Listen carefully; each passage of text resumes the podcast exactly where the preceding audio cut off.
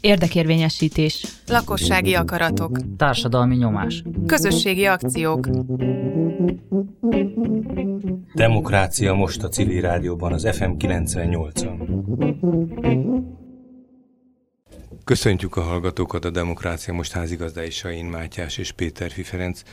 Mai vendégünk, akivel beszélgetni fogunk, Merényi Miklós, aki egy érdekes tanulmányt képvisel, és egy érdekes tanulmányt gondozott a K-Monitor keretében az önkormányzatokról. Egy kutatás eredményeként erről fogunk egy kicsit bővebben. A cím, hogy ellenfél vagy szövetséges helyi érdekvédők és önkormányzatok együttműködése. Tehát a helyi érdekvédők alatt többnyire úgy gondolom, hogy civil társadalom és, a, és az önkormányzatok kooperációjáról szól. Ha esetleg nem, akkor kérek, hogy korrigálj.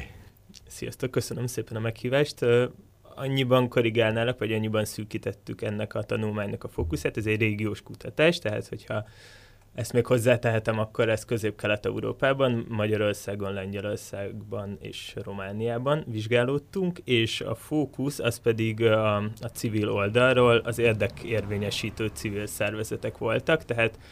tulajdonképpen az önkormányzatoknak és olyan érdekvédő civileknek az együttműködéseit vizsgáltuk, akiknek a viszonya az önkormányzattal az lehet partneri, lehet ö, együttműködő, de ugyanúgy lehet ö, ö, konfrontatívabb, ö, ö, és, és ez, ez, ez a két stratégia ez egyaránt lehetősége a civileknek. Ö, érdekvédők ilyen szempontból ö, azok, akik ö, kritizálnak, de ugyanakkor együttműködésre is törekednek az önkormányzattal. Tehát valamilyen cselekvésre orientáltak, és ez nem biztos, hogy megegyezik, ha jól mm, fejtem ki, az önkormányzat eredeti szándékával, lehet, hogy ezt megpróbálja korrigálni, eltéríteni, kontrollálni, ilyesmire gondoljunk? Mi úgy ragadtuk meg a civil oldalt, akiket vizsgáltunk, ugye mély interjúkat csináltunk, és az önkormányzati szereplőkkel, alpolgármesterekkel, az önkormányzat civil referenseivel, illetve a civil szférának a képviselőivel interjúztunk, mély interjúztunk, és ezek a civilek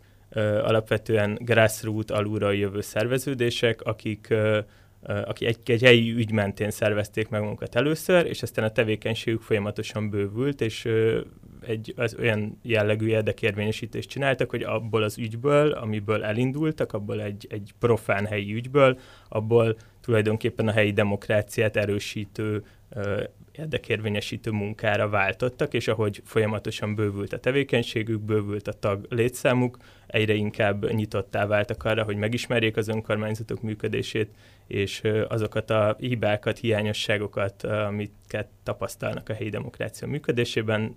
legyen szó nyilvánosságról, átláthatóságról, legyen szó a döntések meghozatalának a különböző nehézségeiről, körülményeiről, ezeken javítsanak, ezekre felhívják a figyelmet, akár saját maguk, tehát közvetlenül, közvetlen eszközökkel, mobilizációval, akár a politikára val- val- való ráhatással és ilyen jellegű érdekérvényesítő munkával. Milyen méretű településeket vizsgáltatok, vagy egyáltalán kiderült, hogy számít-e a mérete egy településnek? Amikor összegyűjtettük alapvetően egy ilyen hollabda módszerrel azokat a jó példákat, jóval többet, mint akikkel végül tudtunk interjúzni, akkor azért alapvetően 20 ezer főnél nagyobb településeket vizsgáltunk, de hogy ami, ami igazából egy ilyen vízválasztó volt, az az, hogy van-e ilyen civil mozgolódás egy településen, és akkor ennek jártunk utána, hogy ennek milyen, erre milyen fogadókészség volt, és alakult-e ki valamilyen együttműködés, akár a múltban, akár folyamatban lévő együttműködés az önkormányzattal, és végül azok az esettanulmányok, amik ebben a kutatásban találhatók, illetve azok az összegző, szintetizáló fejezetek, amik az országok kapcsán és a régió kapcsán ebben a tanulmánykötetben olvashatóak, azok alapvetően, alapvetően már ezeket a létező együttműködéseket dolgozták fel. Tehát ti választottatok, lehet, hogy az esettanulmányokra jellemző ez néhány konkrét eh, szervezetet, az ő munkájukat, és eközben egy általános országképet is próbáltatok fölvázolni? Igen, hogyha valaki felmegy a, ennek a kutatásnak az angol nyelvű oldalára, ott található egy gyűjtés tulajdonképpen ezekről a jó gyakorlatokról, ezekről az együttműködésekről, tehát sokkal több ilyen ö, együttműködést vizsgáltunk a H régió három országában. Ö, sokat találtunk, több, talán egy kicsit többet reméltünk, hogy fogunk találni, tehát ezért ezek főleg kis településeken azért annyira nem jól dokumentáltak, tehát hogy az ember elindul, akár más szervezeteket megkérdez, hogy milyen jó példákat ismer, akár a médiából próbálja ezeket föltenni, akkor nyilván az elején az ismert eseteket mondjuk akár Magyarországon megtalálja, és akkor utána viszont már egy kicsit nehezebbé válik a kutató munka, tehát egy Magyar, Magyarországon, hogyha jól emlékszem, akkor ilyen 50-60 olyan esetet találtunk, ahol, ahol, ahol számunkra izgalmas volt az a, az interakció, az az együttműködés, ami az önkormányzat és a civil fél között kialakult. A három országban az önkormányzás folyamata vagy fogalma az, az nagyjából ugyanazt jelenti, vagy nagyon erősen eltér? Vannak különbségek is, szerintem ezeket most már, hogy egy kis idő eltelt a kutatás óta, egy kicsit élesebben látom, mint akkor, akkor ezért elég hasonlónak tűntek azok a válaszok, amik beérkeztek. Fogalma, tehát hogy az a, az, az étosz tulajdonképpen, ami az önkormányzás ami, ahogyan az önkormányzásra gondolnak a szereplők, az hasonló, tehát ez nyilván egy ilyen posztszocialista helyzetben egy, egy posztszocialista rendszerváltáskor létrejövő vívmányként gondolják el az emberek az önkormányzást, és alapvetően uh, nyilván a helyi közügyeknek a, a közös intézésére gondolnak, és ezek körül szerveződnek ezek az együttműködések is. Az, hogy a három országban milyen milyen állapotban van az önkormányzatiság, mennyire fajsúlyos ez a munka, amit az önkormányzatok végeznek, azért abban vannak különbségek. Ugye Lengyelország nyilván egy nagyobb ö, ország, és ott az önkormányzatok is, hogy mondjam, tőkerősebbek, tehát a, a GDP-nek egy nagyobb százalékát osztják el, mint Magyarországon, ahol egyébként a fejlett országok közül összehasonlításban is egy igen csekély arány, arányt osztanak újra az önkormányzatok. Ez Románia az valahol a két eset között van, de ez mindenképpen látszik, hogy amiatt, hogy a, az Európai Uniós pénzeket például, vagy az, azoknak az elosztásába a lengyel és a román önkormányzatoknak sokkal nagyobb beleszólása van, ezért ott, hogy mondjam, sokkal, sokkal nagyobb önállóságuk van a fejlesztéseket tekintve, és, és hogy valahogy ez az egész önkormányzatiság egy kicsit depolitizált, kicsit ilyen autonómabb tud lenni a, a központi hatalomtól, amíg Magyarországon azért ami, ami, ami fönt van, az, az, az van az lent is sok van. esetben, tehát a, a, az, hogy milyen teljesítményt nyújt egy helyi pártos, tehát egy, hogyha most ezekre 20 ezer fő fölötti településekről beszélünk, egy pártos polgármester legyen, akár kormánypárti, akár ellenzéki, ez általában azon a prizmán keresztül kerül értékelésre, hogy ő éppen milyen párthoz tartozik. Tehát ez nálunk különösen erős, ez a politikai átítatottság a többiekhez képest, azt jól veszem? Igen, ezt így láttam, és egyébként most olvastam egy a 21 kutatóintézetnek egyébként pont a mi kutatásunkat jól kiegészítő kis településeket fókuszcsoportosan vizsgáló a politikai polarizációról szóló kutatását, és ők is ezt a megállapítást tették, hogy míg Lengyelországban egy kicsit depolitizáltabb a világ, egy, egy jó, jól teljesítő uh, helyi polgármesternek a munkáját, azt, azt mind a két tábor mm, értékelni tudja, azért ez Magyarországon kevésbé van így, és, és azok a politikai törésvonalak, amik ugye Magyarországon köztudottan jelen vannak uh, helyi szinten is, hát azok, és erről K Monitornak is egyébként vannak közvetlen tapasztalatai, ezek sokkal jobban rányomják a civil együttműködésre és a bélyegüket. Az, hogy Magyarországon ilyen alacsonyabb a, a gazdasági ereje az önkormányzatoknak, vagy a pénzek fölötti diszponálása. És mostanában még inkább és alacsony. alacsonyabb, ez, ez meghatározza a civilek és az önkormányzat viszonyrendszerét, tehát más történetek zajlanak emiatt Magyarországon, mint mondjuk Lengyelországban?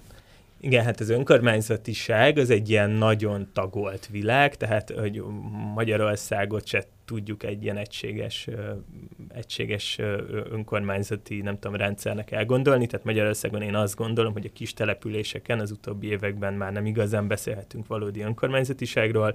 akkor, amikor a fejlesztési pénzek azok mondjuk egy helyi politikusnak a jó indulatából kerülnek egy településre, vagy egy nagyon erősen programozott módon, és tulajdonképpen helyben elosztható, újraosztható erőforrások, helyi adóbevételek nincsenek, akkor, akkor ezért nem igazán beszélhetünk önkormányzatiságra, míg azért Magyarországon is vannak olyan települések, nagyobb városok, fővárosi kerületek, agglomerációs települések, akiknek azért vannak önállóan elosztható bevételei, és szerintem ez az, ami alapvetően meghatározza azt, hogy a civilekkel való együttműködés, és, és mondjuk konkretizáljuk, tehát a, az, hogy, hogy a, hogyha a civilek szeretnének elérni valamit, akkor, akkor jó ajtón kopogtatnak el, hogy, hogyha az önkormányzat önkormányzatot választják partnerül, vagy az önkormányzatnál szeretnék ezeket a problémákat megoldani, tehát hogy, hogy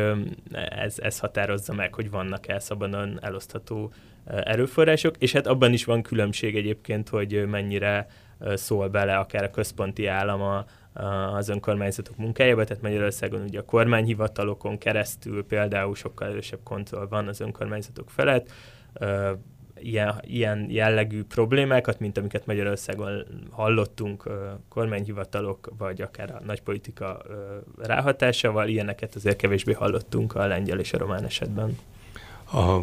romániai helyzetnél még itt a nagyságrendet tekintve, én úgy tudom, hogy ott az önkormányzat az nem egy-egy önálló kisfalura vonatkozik, hanem nagyobb egység talán a mi régiónkhoz, vagy a kistérségünkhöz kapcsolódóan ö, értelmezendő. Tehát ott, ott mintha egy picit más lenne a önkormányzati hatalmi szerkezet. Ezt Abszolút így van, és ez fontos is, tehát az, hogy van egy köztes szint, mondjuk, ami nálunk azért tulajdonképpen a megyék lennének ezek, de hiányzik, tehát a megyéknek nincs valódi súlya, nincsenek náluk közfeladatok, tehát a területfejlesztésben van némi beleszólásuk, de most már intézményeket nem tartanak fönt. Megyei közgyűlés hivatala, talán így hívják most már újonnan nálunk. És hát azért ez, ugye ebbe a megyei jogú városok nincsenek benne, tehát itt, itt azért alapvetően nagyon kevés ember van, aki mondjuk a hallgatók közül, hogyha vidéki hallgatóról van szó, akkor meg tudná nevezni, hogy kik ülnek a megyei közgyűlésben nem, nem jelentős, és ezért Lengyelországban pedig, és, és Lengyelországban is, és Romániában is, hogy említetted, ezek erősebbek, és ezek adnak egy tartást az önkormányzati rendszernek, tehát azért ezen keresztül tudnak érdekeket képviselni az önkormányzatok, és ezen keresztül, és itt ugye megint az EU-s forrásoknak az elosztására utalok, azért sokkal nagyobb beleszólásuk van abba, hogy, hogy mire költsék a, a, pénzeket. Tehát abszolút ez egy fontos eleme az, a, annak, hogy van egy országban erős önkormányzatiság, hogy ez a, ez a középszint ez működik-e, és ez itthon sajnos úgy látjuk, hogy hogy nem működik, vagy amennyire működik, az is sokkal inkább ezt a fölülről irányított ilyen függőségi hatalmi logikát erősíti. Ennek a, ennek a logikának az ilyen helyi letéteményesei azok, akik, akik a megyei közgyűlésben ülnek. De mondtad a települések nagyságrendjét, most visszatérve Magyarországra, azt gondolná az ember, vagy én legalábbis többször ezen gondolkodtam, hogy talán egy kis falu, ami távolabb van a hatalmi központoktól, ugyanaz elosztásba kicsi a, a pénz szerinti for, erőforrása, de más dolgokban egy jó személyi konstelláció, egy jó személyi adottság révén sok mindent el tud érni, a helyi fa, a fal, falubelieket jól tudja mozgósítani, a különböző erőforrásokat esetleg szinkronizálni jobban tudja, tehát mint hogyha az az illúzióm volt, van, hogy, hogy, a, hogy a kis falu az kicsi a, for, a pénzügyi források fölötti rendelkezése, de mégis nagyobb a, az akaratnyilvánítási esélye saját vonatkozásában. Ez mennyire felel meg a Ez biztos így van, ugye erről nekem inkább másodkézből vannak tapasztalataim, vagy, vagy, vagy inkább, inkább olvastam, vagy másoktól hallottam erről, ugye itt eh, mi, mi ilyen, ilyen eseteket nem, nem vizsgáltunk ebben a kutatásban, de hogy azt gondolom, hogy, hogy, hogy ami ennél talán még fontosabb, hogy sokkal nagyobb azoknak az embereknek, azoknak az embereknek, akik ott élnek, sokkal nagyobb téttel bír az, hogy, hogy ott milyen vezetés van mondjuk egy adott faluban, milyen közszolgáltatásokat tud biztosítani. A falu meg tudja tartani azokat a szociális intézményeit mondjuk, ami, amik még éppen vannak neki, vagy és ez lehet, hogy ez már ugye nem az önkormányzatnak a hatásköre, de akár mondjuk az iskolát, ezt ki tudja elobbizni a polgármester, hogy ott maradjon, vagy az óvodát, tehát hogy, hogy, hogy míg a fővárosban sokszor az látszik, vagy mondjuk egy, egy, egy civil érdekérvényesítő kampány abba fut bele, hogy igazából az önkormányzatnál hiába kopogtat, mert nem, nem tudja megoldani a problémát az önkormányzat, addig azért egy kis településen ott tényleg az önkormányzat az, akinél kopogtatni kell, tehát ők azok, akik, akik, akik be tudják fogadni, és aztán tovább tudják csatornázni ezeket az igényeket. Ez biztosan így van, viszont azt is látni kell, és ez, ez ilyen szempontból szerintem sok kisváros és, és, kis, és kisebb, ennél kisebb települések nagyközségek, falvakban azért hasonló a hatalmi struktúra, hogy az, hogy egy ilyen piramisszerű berendezkedés van, és hogy egy ilyen függőségen alapuló berendezkedés van, az ö, azt a hogy mondjam, azt, ö, tehát ez a struktúra, ezek a strukturális hatások, azok befolyásolják azt, hogy milyen szerepfelfogással vezeti a települését a polgármester, és a polgármester ebben a hatalmi berendezkedésben, hogyha nem állnak rendelkezésére akár olyan alulról jövő ö, helyi csoportok, akik az ő őt támogatni tudják, akár önálló pénzügyi erőforrások, akkor hát kénytelen egy ilyen kis királyként kormányozni, és egy ilyen erős kézzel vezető a problémákat, a, a dilemmákat nem megvitató polgármester lenni, és ez nem csak kis településeken van így, hanem sok nagyobb településen. Hát és ezzel együtt egészen extrém függőségi helyzet is létre tud jönni kis településeken ahol ugye az, hogy kapsz-e közmunkát, kapsz-e állást az egyetlen foglalkoztatónál a településen, tehát ezek egészen extrém mértékeket tudnak ölteni.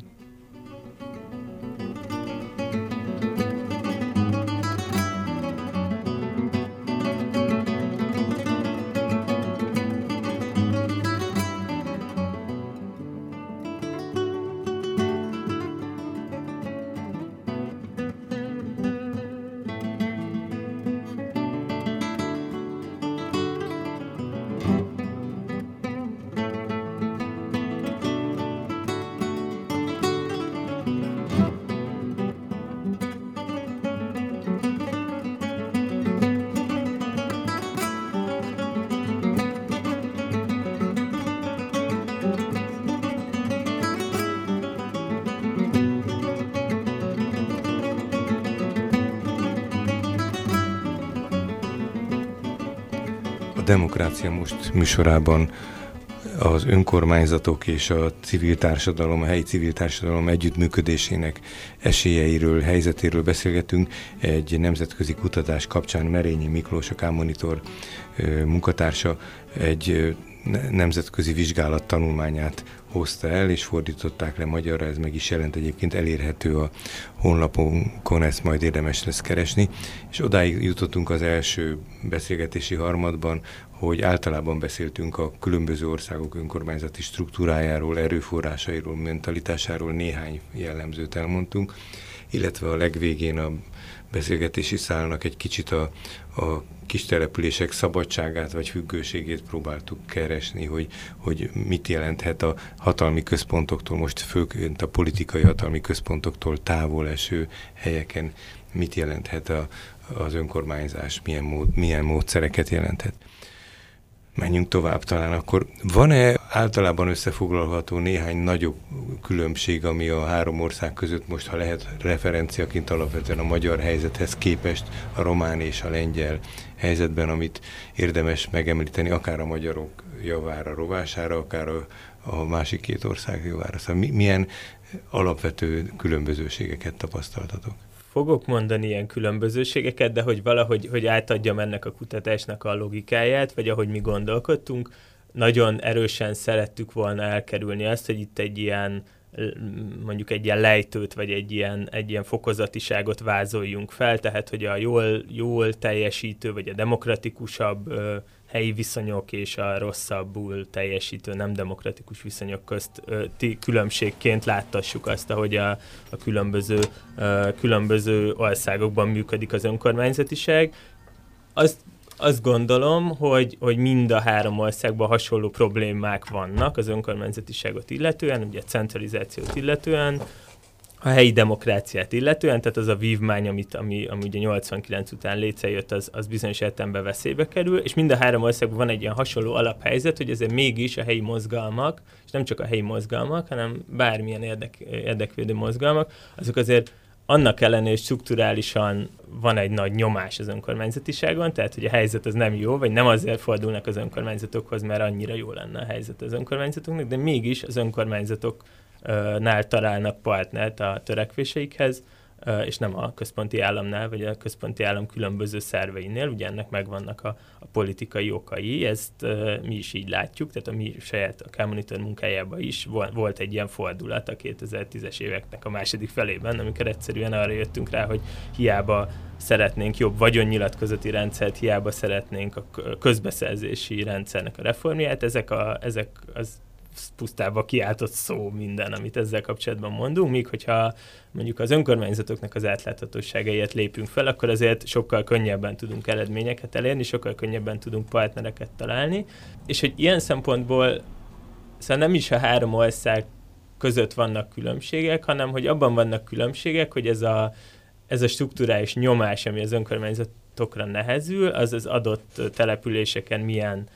szinten jelenik meg, vagy mennyire nyomja agyon a civilek és az önkormányzatoknak az együttműködését. Milyen strukturális nyomásokra gondolsz? Az, hogy egyre kevesebb forrásuk van az mhm. önkormányzatoknak, az, hogy, hogy azok a globális problémák, amik, amik, amik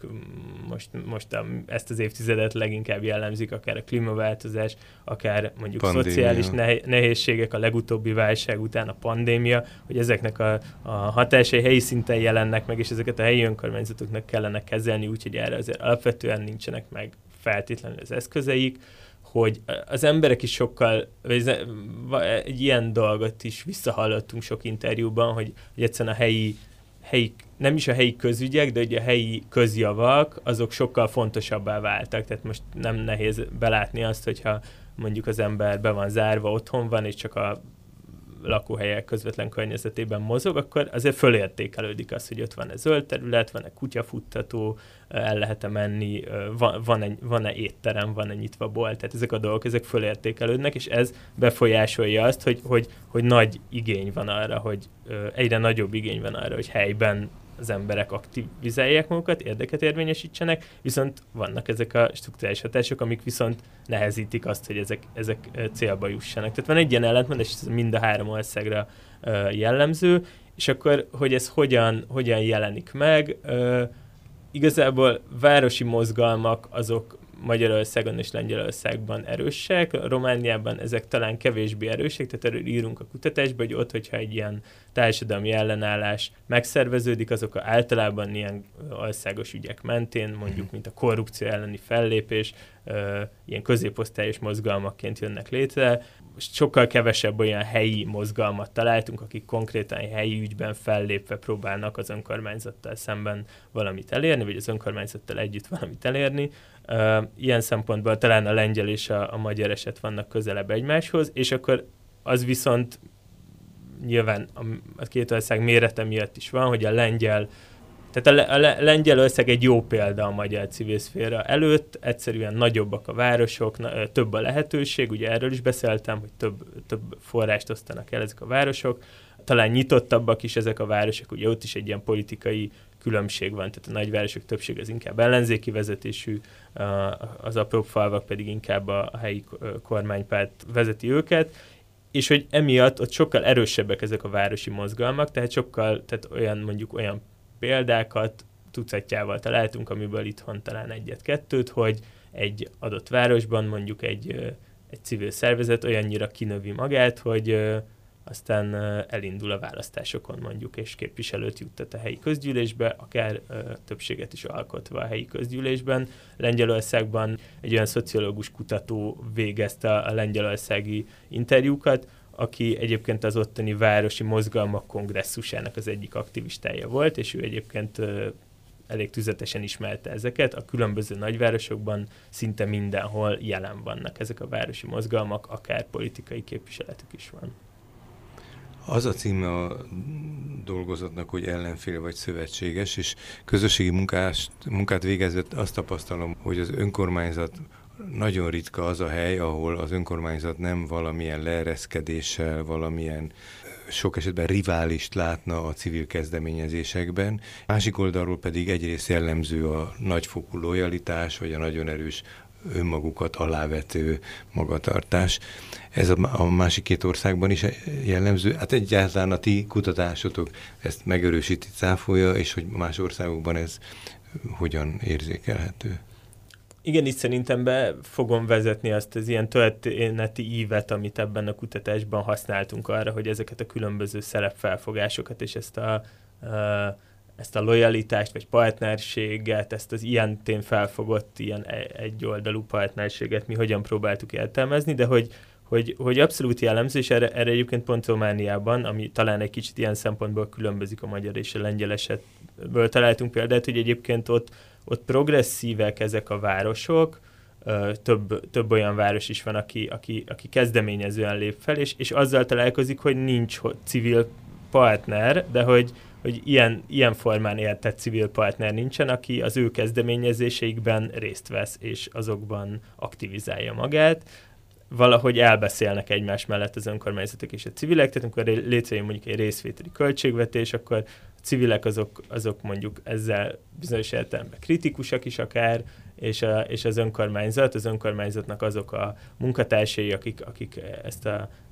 ezt a társadalmi részvételt képviselik, vagy ez a munkájuk, hogy ezt, e, ezt elősegítsék az önkormányzatban, ők pedig úgy ö, nyilvánulnak meg a helyi civil szféráról, hogy, hogy innen nagyon sok minden hiányzik, nincsenek erőforrások, nincsenek aktív emberek, ami nyilvánvalóan nem igaz,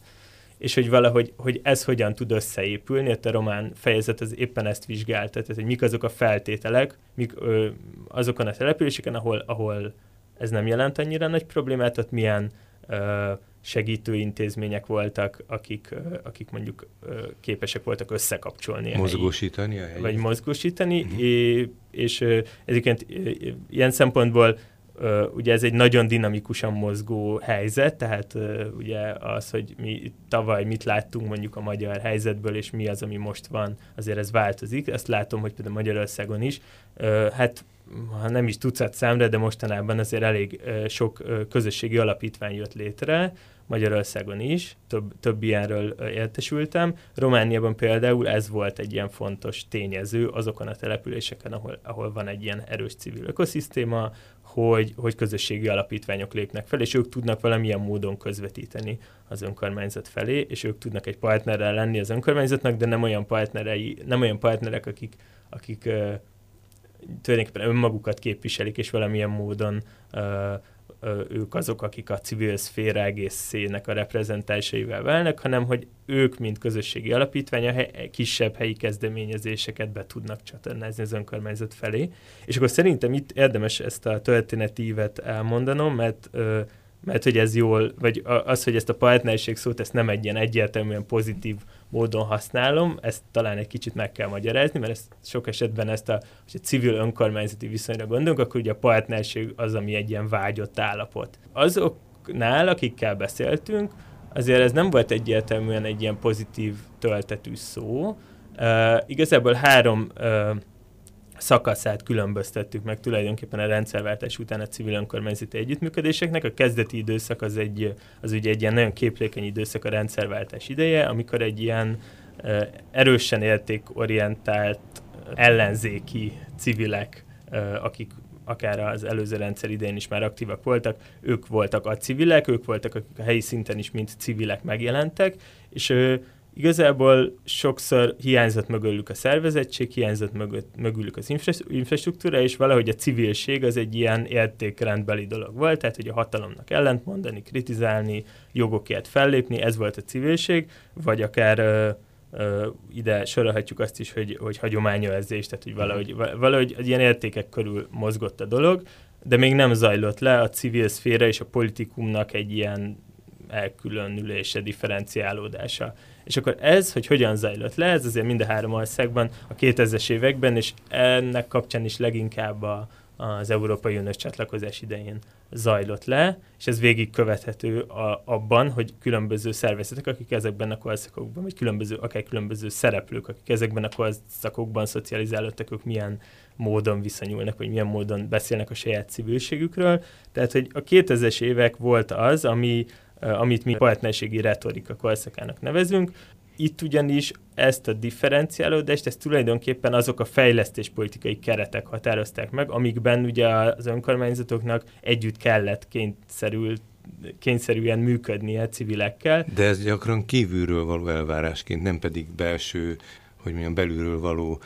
kisugárzásuk vagy mentalitásuk. Tehát itt az EU-s forrásokról van szó. Igen, itt alapvetően, alapvetően ugye ezek, a, ezek azok az ilyen civil együttműködések, amikor a, kitesszük a rollapot, vagy ezt a tablót, és akkor ott vannak a logók, hogy éppen melyik uniós program támogatta, és akkor így ott vannak a kis vizek az asztalon, és akkor a civilek ott ülnek a politikával, és ez egy partnerségi viszony, tehát itt nyilván ez a különböző EU-s anyagokban, vagy az ilyen különböző pályázati anyagokban, mint partnerség volt megnevezve, de hogy ezért ez egy ilyen féloldalas partnerség volt, és az a, az elkülönülés a politika és a civilek között, az inkább a, hogy mondjam, a politika szája íze szerint ment végbe, tehát azért azt láttuk, hogy, hogy itt bizonyos szereplők, akiket a hatalom valamilyen módon kedvelt, vagy nem tartott annyira veszélyesnek a saját pozícióira, azok fel tudtak lépni a civilek nevében, ők már elég, elég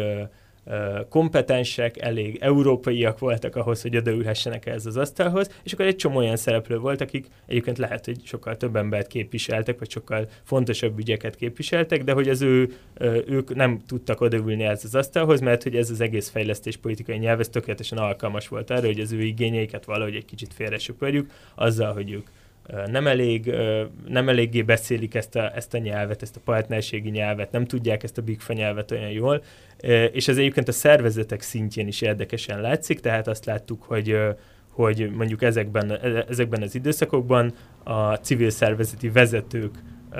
ket mondjuk nagyon sokat képezték, tehát ők nagyon sok civil szervezeti vezető nagyon jól már elsajátította ezt az említett partnerségi retorikát, idegen nyelven is tudtak beszélni, külföldre jártak. De Csak a, a saját tagjaikkal nem esetleg.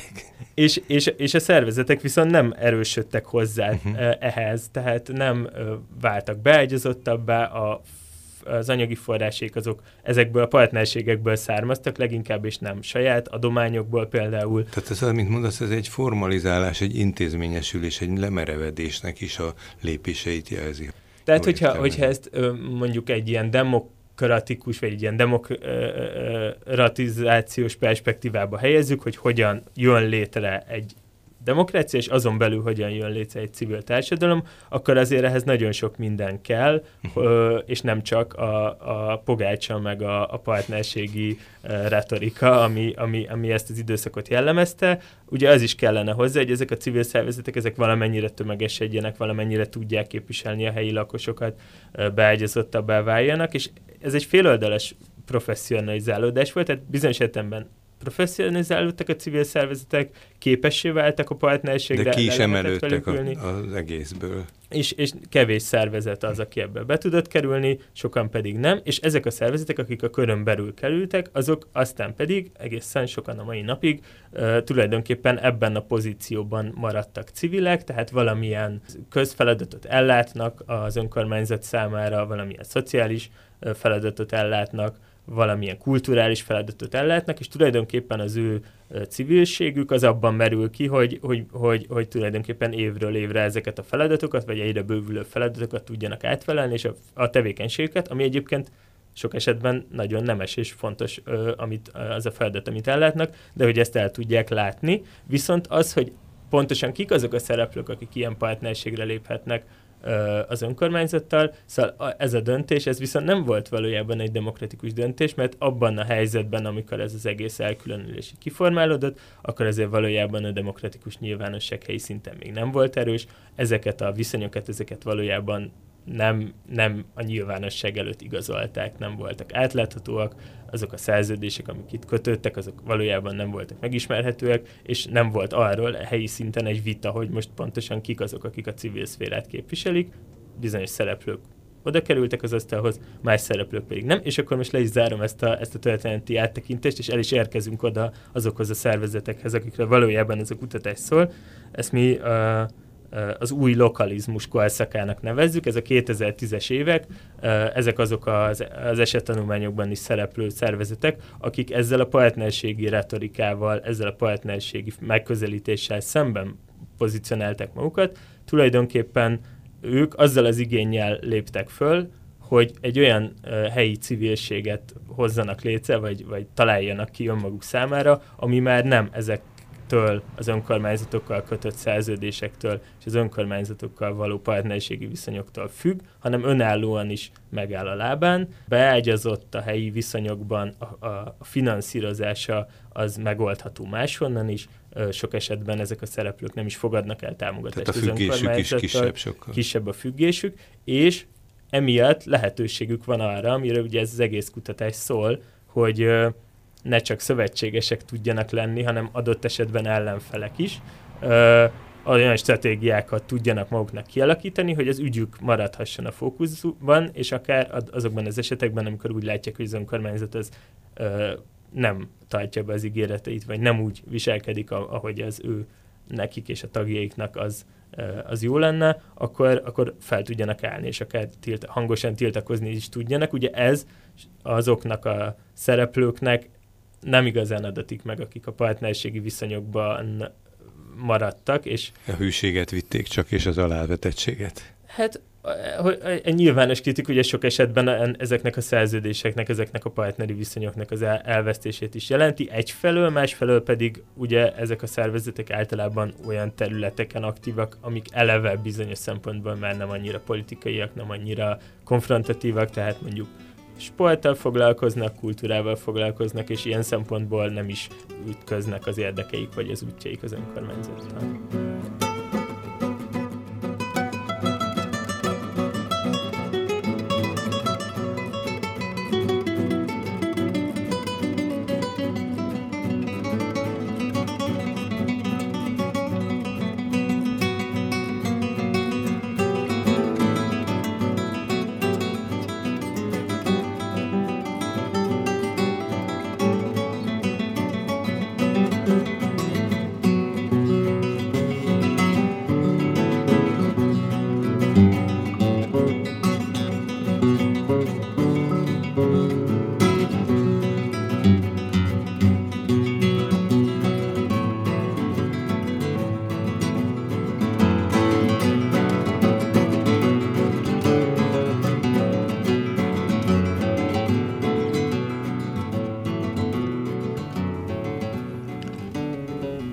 Demokrácia Most című műsorban a házigazdák Sain Mátyás és Péter Ferenc vagyunk, és a vendégünk ma Merényi Miklós, a K-Monitor képviselője és a Ellenfél vagy Szövetséges című önkormányzati kutatásnak a tapasztalatait próbáljuk összefoglalni, amennyire ez ebben a szűk időkeretben megoldható. És a második harmadában a beszélgetésünknek egy nagyon érdekes történeti ívet vázolt föl nekünk Miklós, hogy a rendszerváltástól közel, a közelmúltig körülbelül hogyan alakult itthon, és talán úgy vettem ki a szavaidból, hogy nagyon nagy differenciával nem tért el ettől a a két szomszédos ország, vagy, vagy a kutatásban szereplő ország, eh, Románia és Lengyelország sem. Amit tudom, hogy ti is külön figyeltetek, de itt a részvételiségre egy kicsit hadd fókuszáljunk jobban itt az utolsó percekben talán, hogy mit tapasztaltatok, hogy a valódi részvételiség, erre persze már volt eddig is utalás, tehát ami nem formális megfelelés, hanem gyakran valódi helyi szükségletekhez kapcsolódó felvetéseknek a, a közbeszédbe való bejuttatása, de egyáltalán a, a helyi polgároknak, a civil szerveződéseknek, és nem is biztos, hogy mindig formális szerveződéseknek a mazgósító erejét jelentheti. Szóval ez a részvételiség ebben van-e jelentős eltérés a három ország között felvett tapasztalatokban? Ugye ez a részvételiség most egy, egy divat szó is bizonyos értelemben, tehát hogyha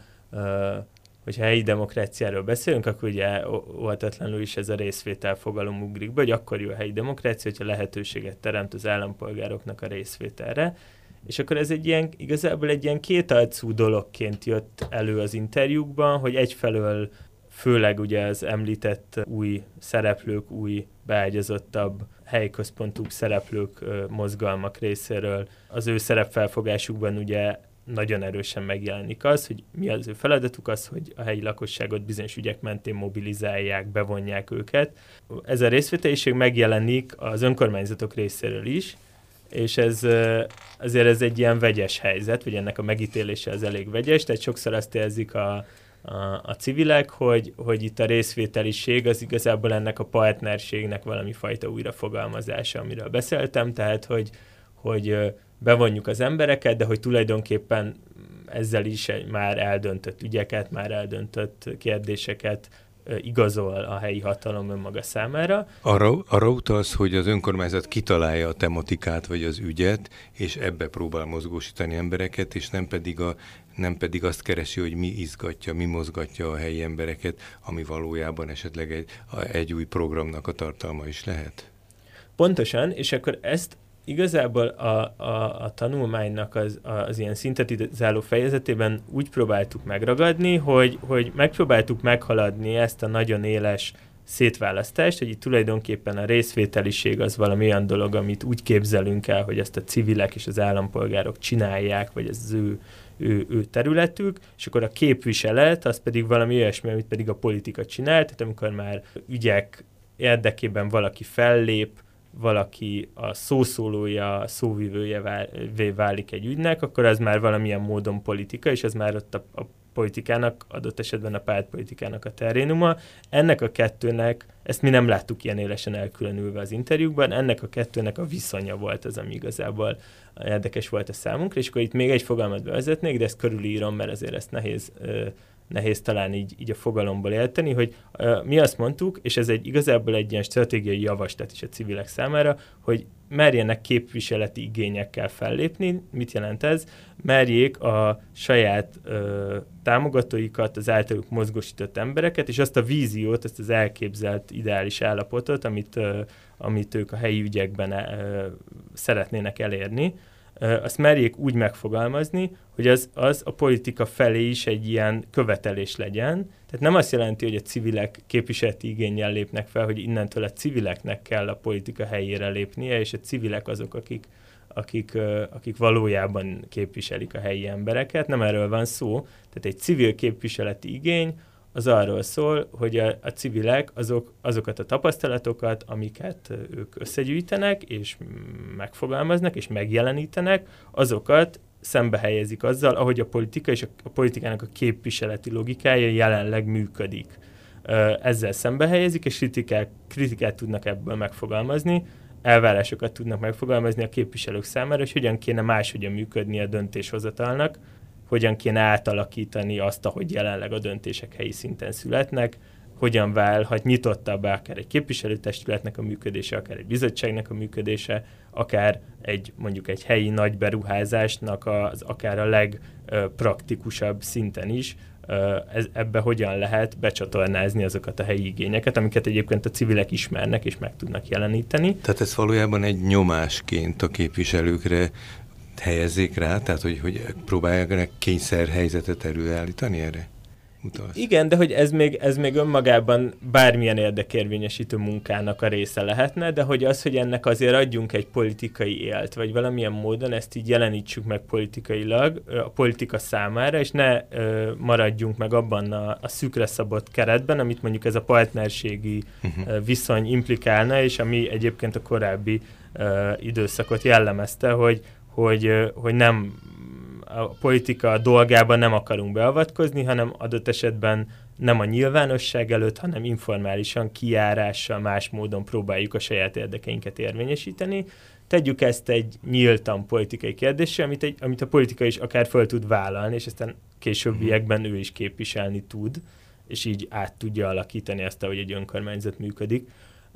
Ilyen szempontból beszélek én képviseleti igényekről, és ez egyébként egy, ez nagyon erősen megjelenik ezeknek a szervezeteknek a munkájában. Hogyha néhány esettanulmányra utalhatok, akkor például írunk a magyar fejezetben az utcáról lakásba egyesületről, akik mondjuk azzal az ilyen szociális feladatokat ellátó nagy ö,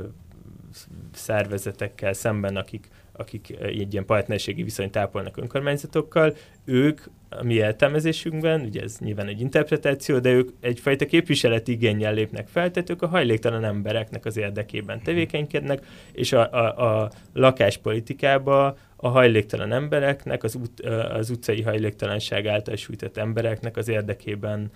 lépnek be ebbe a diskurzusba, és egyébként nem csak szóvivői ezeknek az embereknek, hanem a bemutatott kőbányai esetben a konkrét érintettek is részeivé váltak annak az érdeklődő uh-huh. folyamatnak, aminek az eredményeként aztán az önkormányzat úgy döntött, hogy egy partnerséget alakít ki az utcáról a Egyesülettel. De akkor ez egy másfajta partnerség már. A... Ez már egy másfajta partnerség, ez uh, E, maga, tehát maga az, az a viszony, ami az önkormányzattal van, az egyrészt egy szűken vett szerződéses partnerségi viszony, de, az, de mégis valahogy a két szereplő sokkal egyenrangúbb, uh-huh. és ezt, az egy, ezt, ezt, hogy ez felértékelődik a civil szervezet ebben a viszonyban, annak az oka az ez a, ez a, ez a, ez a képviseletigény, ez a politikai uh-huh. tét, ami erre az egész viszonyra ráhelyeződik, ami akár rossz esetben agyon is nyomhatja ezt a viszonyt, vagy nagyon meg, megterhelheti ezt a viszonyt, de azért a legtöbbször azt látjuk, hogy, hogy, hogy ez ad nekik súlyt, és ezért, ezért tudnak ők fellépni legitimen, sok, és ezért tudják ők visszautasítani azokat a, a kritikákat, amiket az önkormányzatok rendszeresen megfogalmaznak civilekkel kapcsolatban, uh-huh. akik bármilyen helyi ügyben érdekérvényesíteni próbálnak hogy hát ők nem elég szakmaiak, hogy mi vagyunk azok, akik az embereket képviseljük, mi tudjuk azt, hogy itt milyen jó helyi, helyi, helyi lakosoknak. Uh-huh. Valójában egy újfajta relációt, egy új viszonyt jelzel itt. Milyen esélyei és milyen lehetőségei, milyen lépései lehetnek annak, hogy ez, ez megvalósuljon, és ne csak egy-két kivételes vagy megkülönböztetett szervezetnél történjen így? Ugye beszéltünk a részvételiségnek erről a két álcáról. Ennek a részvételiségnek, ennek a részvételi fordulatnak, ami tulajdonképpen Magyarországon is látszik, és erre az önkormányzatok részéről is van fogadókészség, ennek van egy pozitív álca is, és igazából ezt szeretném talán egy kicsit hangsúlyozni, és a, a kutatásnak az ajánlásai között is olyan, olyan szempontok szerepelnek, amik egy, egy tulajdonképpen egy ilyen fejlett, erős, jól működő helyi civil ökoszisztémán járulnak hozzá, és hogy azt néztük végig, hogy egyfelől miért lehet ez érdekes az önkormányzatoknak, miért vághat bele abba egy önkormányzat, hogy a, hogy a civileket ilyen szempontból egy másfajta viszonyban engedik hozzá magához, és, és, és néhány olyan intézményi megoldást is megvillantottunk, ami a kutatás alapján erősítheti a helyi civil ökoszisztémát, és hozzájárulhat ahhoz, hogy ezek, a, ezek az alulra jövő igények ezek be tudjanak csatornázódni. Hogy miért lehet jó az önkormányzatnak mindez,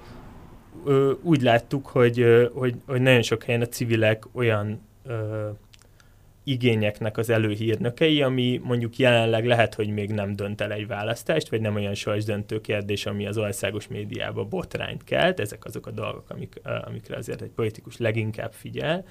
De lehet, hogy néhány év múlva már, már az lesz. Tehát, hogy Lengyelországban, Lengyelországban például a légszennyezés kérdése volt olyan, amivel civilek nagyon régóta is nagyon sokat foglalkoztak, kompletten belásták magukat abba, hogy hogy, tehát ugye ez azért alapvetően munkát és tanulást, munkát és tanulást is igényel, és ez, ez, ez jellemző ezekre az újfajta szervezetekre, hogy e, e, e, saját magukban is erre teret adnak, hogy, hogy elsajátítsák azt, hogy, hogy mik azok, a, mik azok a szakmai szempontok, amiket itt érvényesíteni kell, szóval, szóval nem volt fontos szempont, és aztán azzá vált, a civilek munkája révén, és most már a legtöbb önkormányzatnak vannak közpolitikái, vannak szakemberei, akár önkormányzaton van osztálya is arra, hogy ezt a problémát kezeljék, és hogyha, ez, e, hogyha, hogyha hallgattak volna a civilek hangjára, vagy azok az önkormányzatok, akik hallgattak a civilek hangjára korábban, azok most sokkal sikeresebben tudják ezeket a dolgokat kezelni. Tehát a civilek ilyen szempontból a jövőnek valamilyen fajta előhírnekei. És egy másik fontos szempont, amit felhoztunk,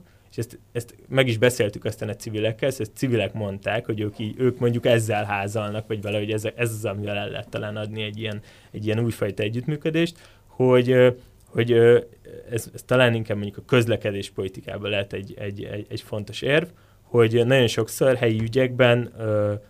megmerevednek a frontvonalak, és akár még ha nyilvánvaló is, hogy egy, egy, egy bizonyos döntés az előnyösebb lenne a lakosság számára is, de mondjuk van egy hangos kisebbség, vagy van egy ilyen ellenérdekelt csoport, és ezért mondjuk tíz évig semmi nem történik egy adott kérdésben, hogyha Uh, és akkor nyilván mondjuk akár a fővárosnak bizonyos próbálkozása is utalhatok, hogy, hogy hogyha egy más alapokra helyeződik át a szakmai vita, és ebből az ilyen nagyon formális partnerségből valahogy kinyílik a, a történet, és, és uh, emberek akár civilek, akár állampolgárok széles köre bevonódik, akkor nyilván egy kaotikus, zajos,